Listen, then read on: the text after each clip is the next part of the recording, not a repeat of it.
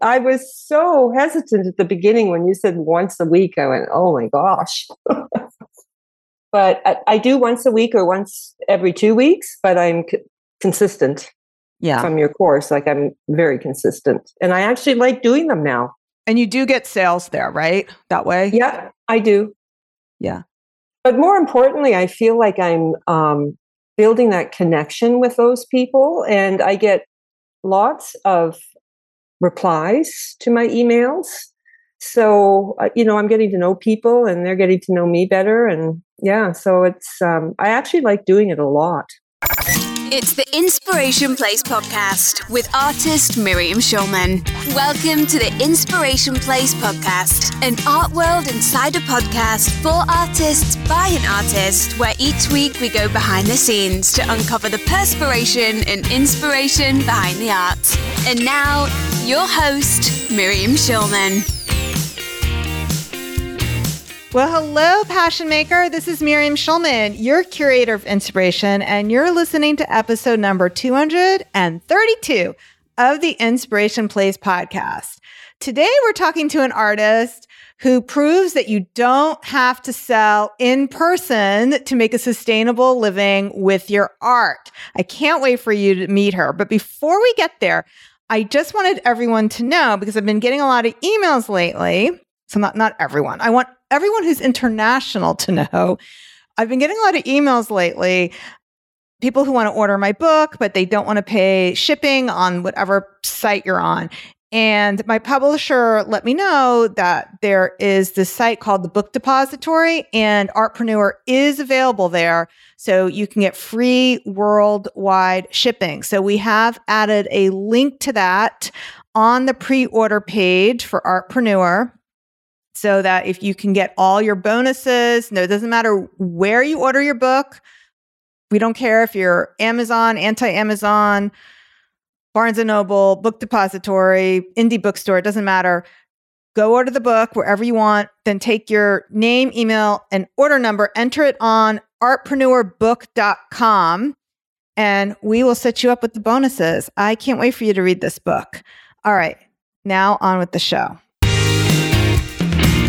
Today's guest turned to painting many years ago as a way to relieve the stresses of daily life and finding an outlet for expression. Painting in many layers, each one adds to her story. While seemingly non-representational, her work explores the patterns, colors, and movement found in nature, the elements, and the galaxy. Cloud, rain, stars, and more make an appearance, carrying with them the emotions associated with each. Music plays a large role in her daily practice, influencing the fluidity and movement of her art. She paints from her home studio overlooking a forest outside of Ottawa, Ontario. Her artwork can be found in private collections across Canada, North America, Europe, Australia, and South Africa. Please welcome to the Inspiration Place, Marianne Nielsen. Hey, Marianne, welcome to the show. Hi, Miriam. Thank you for having me. I'm super excited.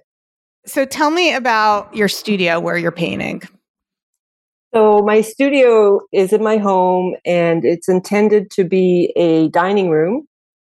And I paint there, and it's got a huge window looking out into a forested area. So it's very inspiring for me. Beautiful. I've been um, threatening to take over our dining room in the country as well, because that one has the most windows. It's like, we're not really going to host any family meals in here, right? You don't mind if I move in my art supplies? Well, that was my thought too. Yeah. So now I guess uh, you have Canadian Thanksgiving, right? Is that is that similar yeah, to American Thanksgiving? That was in October. So you don't have to host it? You're off the hook? I'm off the hook. Okay. Yeah. All right. So the reason I invited you is because I'm always getting asked questions that go something like this. There's different variations. Well, do I have to do social media to sell my art? Well, no, you don't. Do I have to sell in person to sell my art? Well, no, you don't. Do I have to be in a gallery to sell my art? Well, no, you don't, but you got to do something. So I mean, that's usually what I tell people is like, well, you have to pick something to do. So why don't we start there? I know that was something that you felt very strongly about, that you wanted to give up selling in person. And you sold in person for a while. You did that art fair thing, art festival yeah, I, thing? I tried a couple and it just, I didn't like it at all. Yeah, well. Yeah. What's to like about sh- about schlepping your artwork? I mean, well, I mean, I like once you're there and you're talking to people, but like, yeah, it doesn't make a lot of sense to me. Yeah, I mean, I always like it once I'm set up, but the magic fairy's got to come and set it up for me. Yeah, you know, I don't know where those magic fairies are. I always, I always thought my husband would do it. He's like, no, I'm out. So I don't have a magic fairy, so. Yeah. I'm the magic fairy. I know. I know. I had one guest on who loved doing art fairs, but she's six feet tall. So she was able to like set everything up herself. Wow. But you do sell your art now. Tell us how, if you're not doing it in person, how you're doing it. Mostly it's either off my website or through galleries. And I've only been in galleries, well, I guess it's been a couple of years. But I got into a few of them this year, this past year, from your course. So I do that and then off of my website. Yeah, that's and, great. And, and I market basically on Instagram. And? And now I'm getting into Pinterest more. And? And? How oh, else? Miriam. How else are you getting, how do you get people to go to your website? I get people to go to my website, oh, through my email list. Thank you. It like, which you taught me how to do. And I was so hesitant at the beginning when you said once a week. I went, oh my gosh. But I, I do once a week or once every two weeks, but I'm c- consistent yeah. from your course. Like I'm very consistent. And I actually like doing them now. And you do get sales there, right? That way? Yeah, I do. Yeah. But more importantly, I feel like I'm... Um, building that connection with those people. And I get lots of replies to my emails. So, uh, you know, I'm getting to know people and they're getting to know me better. And yeah, so it's, um, I actually like doing it a lot. Good. Yeah. You, you yeah. do a good job with that. Cause I do, I still read your emails. Oh, okay. I think. You're not supposed to say, I think. No, I definitely do. I mean, you and Cindy, I was like, oh, it's Canadian Thanksgiving now. How large is your email list? Because people want to know, like, to have success, how large does it have to be? It's not that large. It's under four hundred. But it, when it's really in people who, who belong on the list, it does make yeah. a difference. Yeah. And I get a really great open rate, too. I get close to sixty percent. Wow. Yeah. I get a really oh good open rate. Oh, my gosh. That is really, really good. Yeah. So you're sixty percent. So that's two hundred forty people. So that would be the same as somebody who maybe has a thousand people on their list, but only has a twenty-four percent open rate. So you yeah. really are leveraging your email list. It's fantastic. Yeah. So that's one of my main focuses now still. And um, I'm less on Instagram than I was. And I'm focusing also on Pinterest now. Yeah. So you told me that before we hit record. I want to hear what you're doing there, because this is not part of our work together. Like, are you advertising there? What do you, what are you doing on Pinterest? I'm not advertising yet. I cleaned up my boards and, and did a bunch of cleanup in there. And I'm posting daily pins. And then they have their version of stories, which oh. are called idea pins. Oh. So I'm doing that pretty much daily right now. And I'm noticing an uptick because I had a bit of a downtick for a while because I wasn't paying attention to Pinterest. And now it's starting to come back up again. Now, have you gotten collectors from it or just or email subscribers? I've, yeah, or? I've gotten email subscribers from it. Oh, that's great. Because we know yeah, because email I subscribers. Can see they follow me on Pinterest and then I see that they come into my email list. So, excellent. Yeah. Excellent. What are you offering on Pinterest to get them onto your email list? At this stage, I haven't really done a lead magnet other than basically come and join my email list and get first dibs and, and you know, a small discount if you're to purchase my art. I'm working on that right now.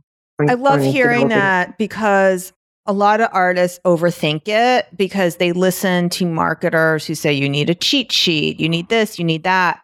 And really, if they like your art, if they're someone who's going to be a buyer, getting first dibs is important to them. I mean, yeah. part of what yeah. collecting original art is getting something before anybody else, getting exclusivity, and, and that's what they're willing to pay big bucks for. So I love to hear that that's actually working for you. Yeah, yeah, it has been. Okay, and then the other thing I wanted to ask you, and then we, we I def I still want to talk to you about colors. So um, okay. when I told Marianne I wanted to talk to her about this, she wasn't too excited, but we're I'm obsessed right now, so we have to have this conversation anyway. So one of the things that I know I told you, so what I said at the beginning of this conversation was, you know, people say, do I have to do this? Do I have to do that? Do I have to whatever? And I was like, no, but you have to do something. And then what you're doing, you have to lean into it really hard. So one of the things I said to you is like, if you want to have most of your sales be from your email list and your gallery, you have, you need more galleries. So how many galleries are you in now?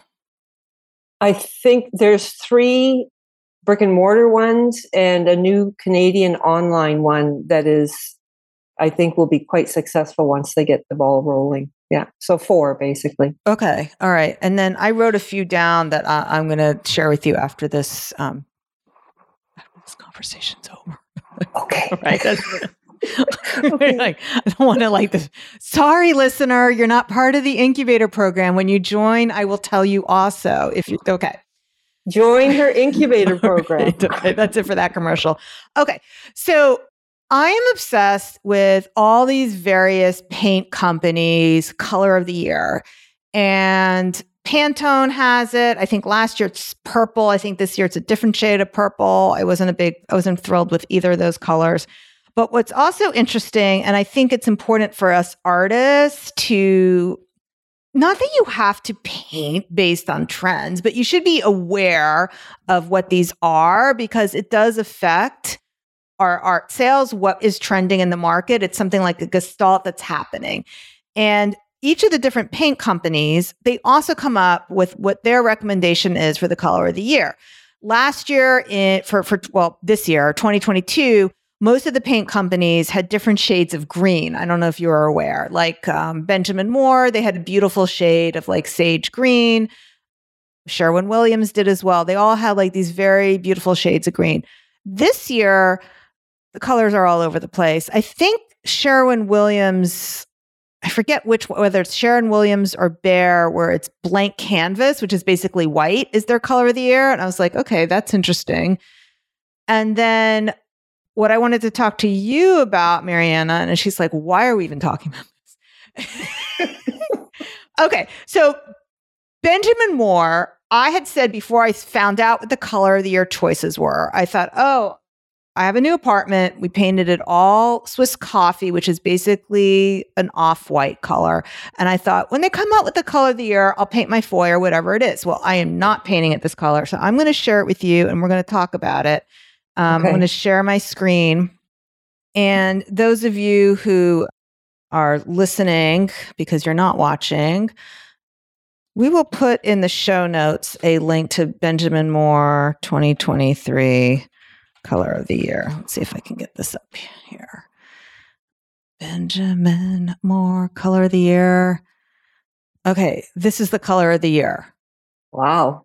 I know. Okay, so for those of you who are listening, they call it raspberry blush, and it's basically coral, and it's, it's not it's subtle. Yeah. Like, I don't know if they're going to sell a lot of these paint colors.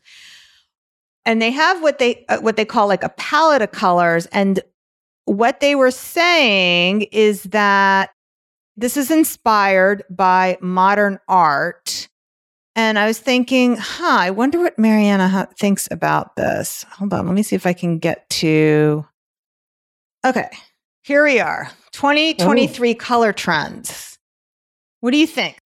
We've got the coral we told you about. We've got this t- a teal green. We got blue that they're calling starry something, and it's basically like um looks like a muted ultramarine blue. Yeah, I don't think there's anything muted about this color palette. And then the last one is lime green, which is a very sixties color. So, um, and there's so, like a pink here. So interestingly here. enough, lately on some of my paintings, I've been using more green. Yeah. It's not that I don't like green. I just lose my color generally.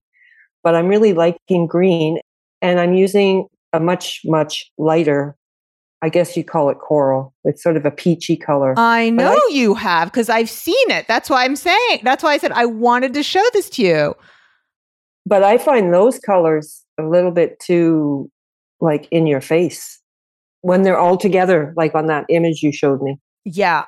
I don't understand their marketing around this at all, because I can see these colors in artwork. I can see these colors in fabrics, but I can't see anybody wanting to paint their walls any of these colors. No, especially the coral. I know, right? Any of them. You're right. Yeah. But why are we talking about this? I'm like, I think I'm I getting there. Some of those colors. Because I see these in your artwork, and I also see them in, like, there's this one called conch shell, conch. Do you conch say conch? Shell? Conch yeah. shell.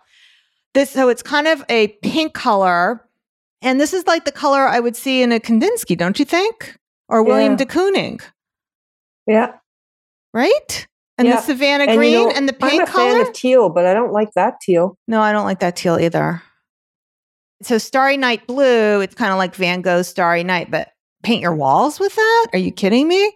Yeah, I know.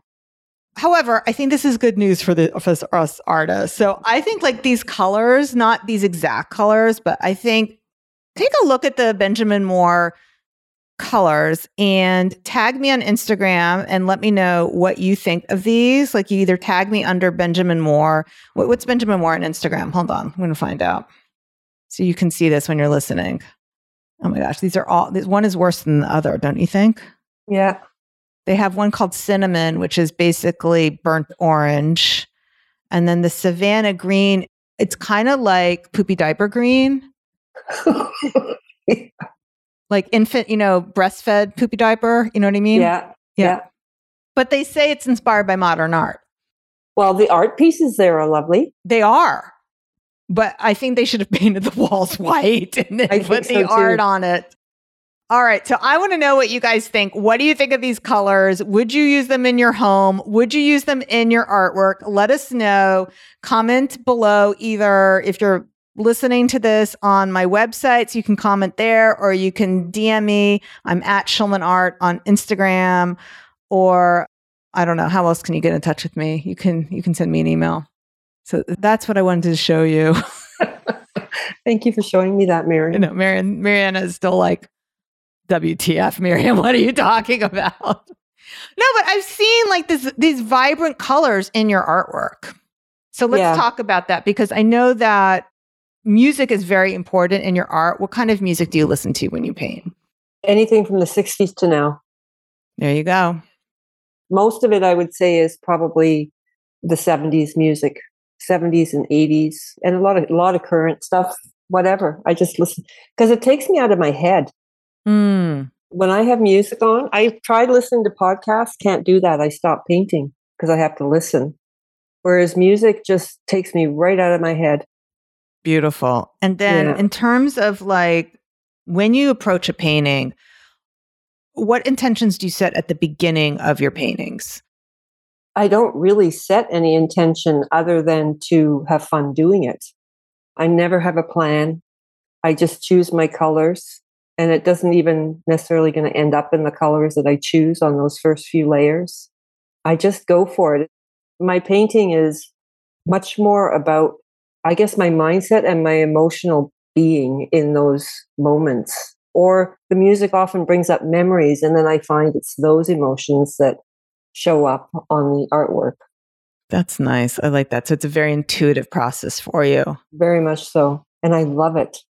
And then how often do you paint? Every day, three days um, a not week? Not anymore. When yeah. I was learning, because I started about seven years ago. So for the first five years, five, six, probably every day. Now, maybe four times a week, five times a week.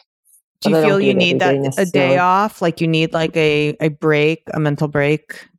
Well, and the admin gets more, right? As you mm-hmm. as you grow, yeah. you've got to spend way more time on your administration. And and I don't mind doing it. I don't mind. So yeah. I mean, you can hire it out.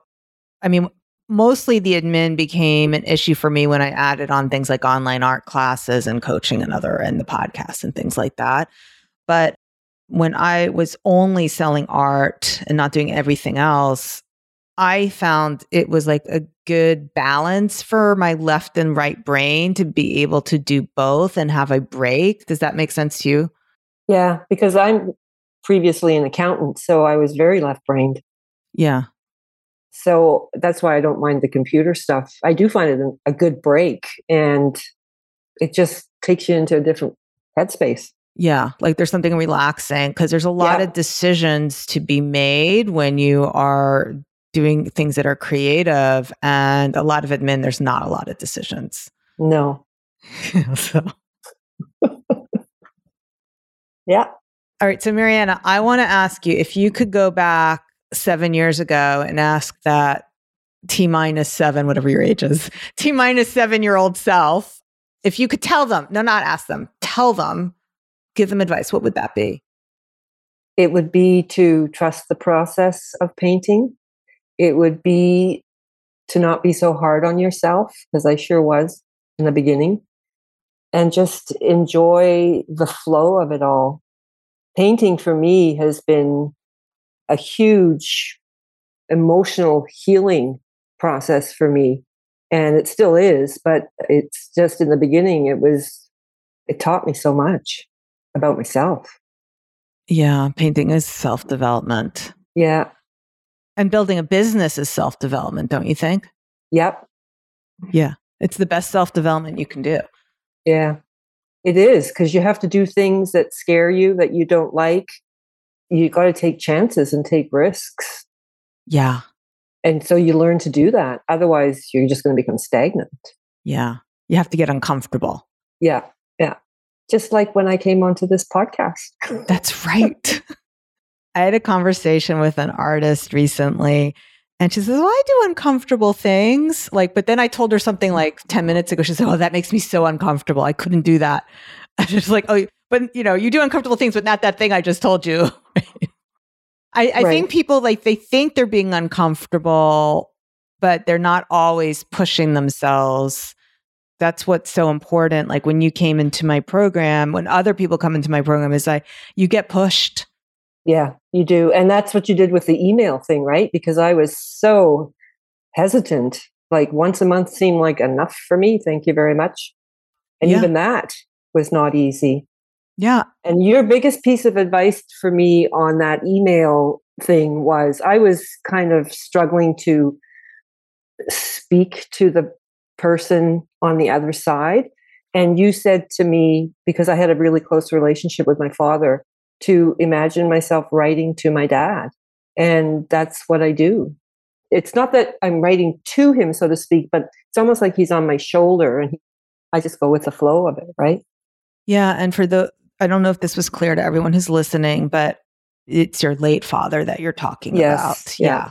Yeah. So that's what, you know, you're still having, you're still in conversation with, and that's something that my family does. We talk, we talk to dead people. It sounds really um, like woo, but that's not even what it is. It's kind of like just happens in your head. Yeah. And it's kind of like I'm sharing with him what I'm yeah. doing, right? Yeah. Because I wasn't painting when he passed away. So, yeah.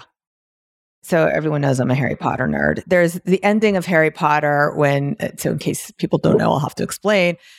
So after Harry Potter, like he dies, but he comes back. So he's in this place and he says to Dumbledore, is this real or is it happening in my head? And now I'm going to screw it up. But basically what he's, his reply to is, well, what difference does it make? And that's true. It doesn't, right? It doesn't. That's no, what that's what doesn't. I mean. Like when we have conversations with people who we've lost, the relationship yeah. you have continues. Yeah. All right. This has been a beautiful conversation, uh, Marianne. What is your Pinterest handle? And we'll make sure to include that in the show notes so people can come find you. I believe it's Marianne H. Nielsen Abstract Art. Ooh, that's a long Pinterest. One.